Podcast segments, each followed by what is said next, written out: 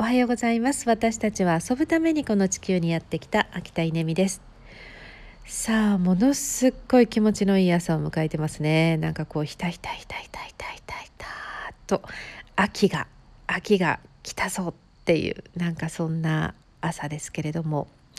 えー、公開コーチングの話をちょっとしてみたいなっていう気分です、えー、月に一度90分、えー、その場でクライアントが登場し私も、えー、っと打ち合わせなしで初めましてっていう方もしくはお久しぶりです。っていう方にコーチングをするっていう、まあ、ライブセッションなんですけど、まあ、これがですねあの見事にというかあのビフォーアフターが30分でパッとこう現れるんですよね。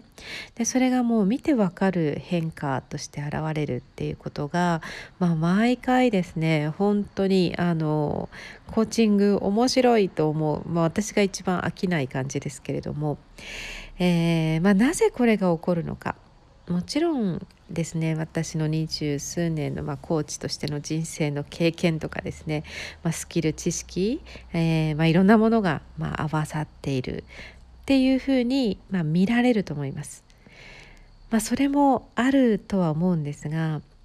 実はですね一番こう私の中で、えー、っとこれだなって思っているのは何かというと,、えー、っと2つの質問なんですね。でそれは二十数年前私がされた質問なんですけれども「えー、今何点?」っていう質問です1個目は。10点満点中今何点？で、まあ、その何点つけるかは本当に自分で考えてつけるんですけど、えー、例えばまあ5点って言ったとしますね。で、えー、そしたらもう一つの質問は「来年の今頃何点になっていたい?」っていう質問なんです。でこれもですね自分で考えてうん8点とか、まあ、10点とかですね言うわけですよね。で、えー、っとこれがこの差来年から今年を引いたら、えー、3点のそこに開きがあるもしくは5点の開きがあるっていうのを、えー、まあ、どんな行動で埋めますか？っていうのが、まあ、これがひふみコーチング。3つ目のアクションまで考えるとひふみコーチングなんですけど、えこの最初の2つの質問を私その後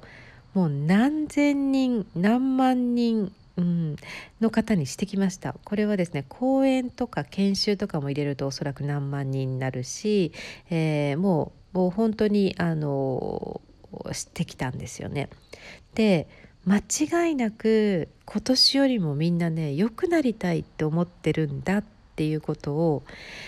私確かめたんですよね。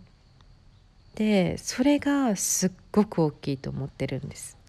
つまりクライアントは今よりも良くなりたいと思っているっていうことを私は知っているっていうことです。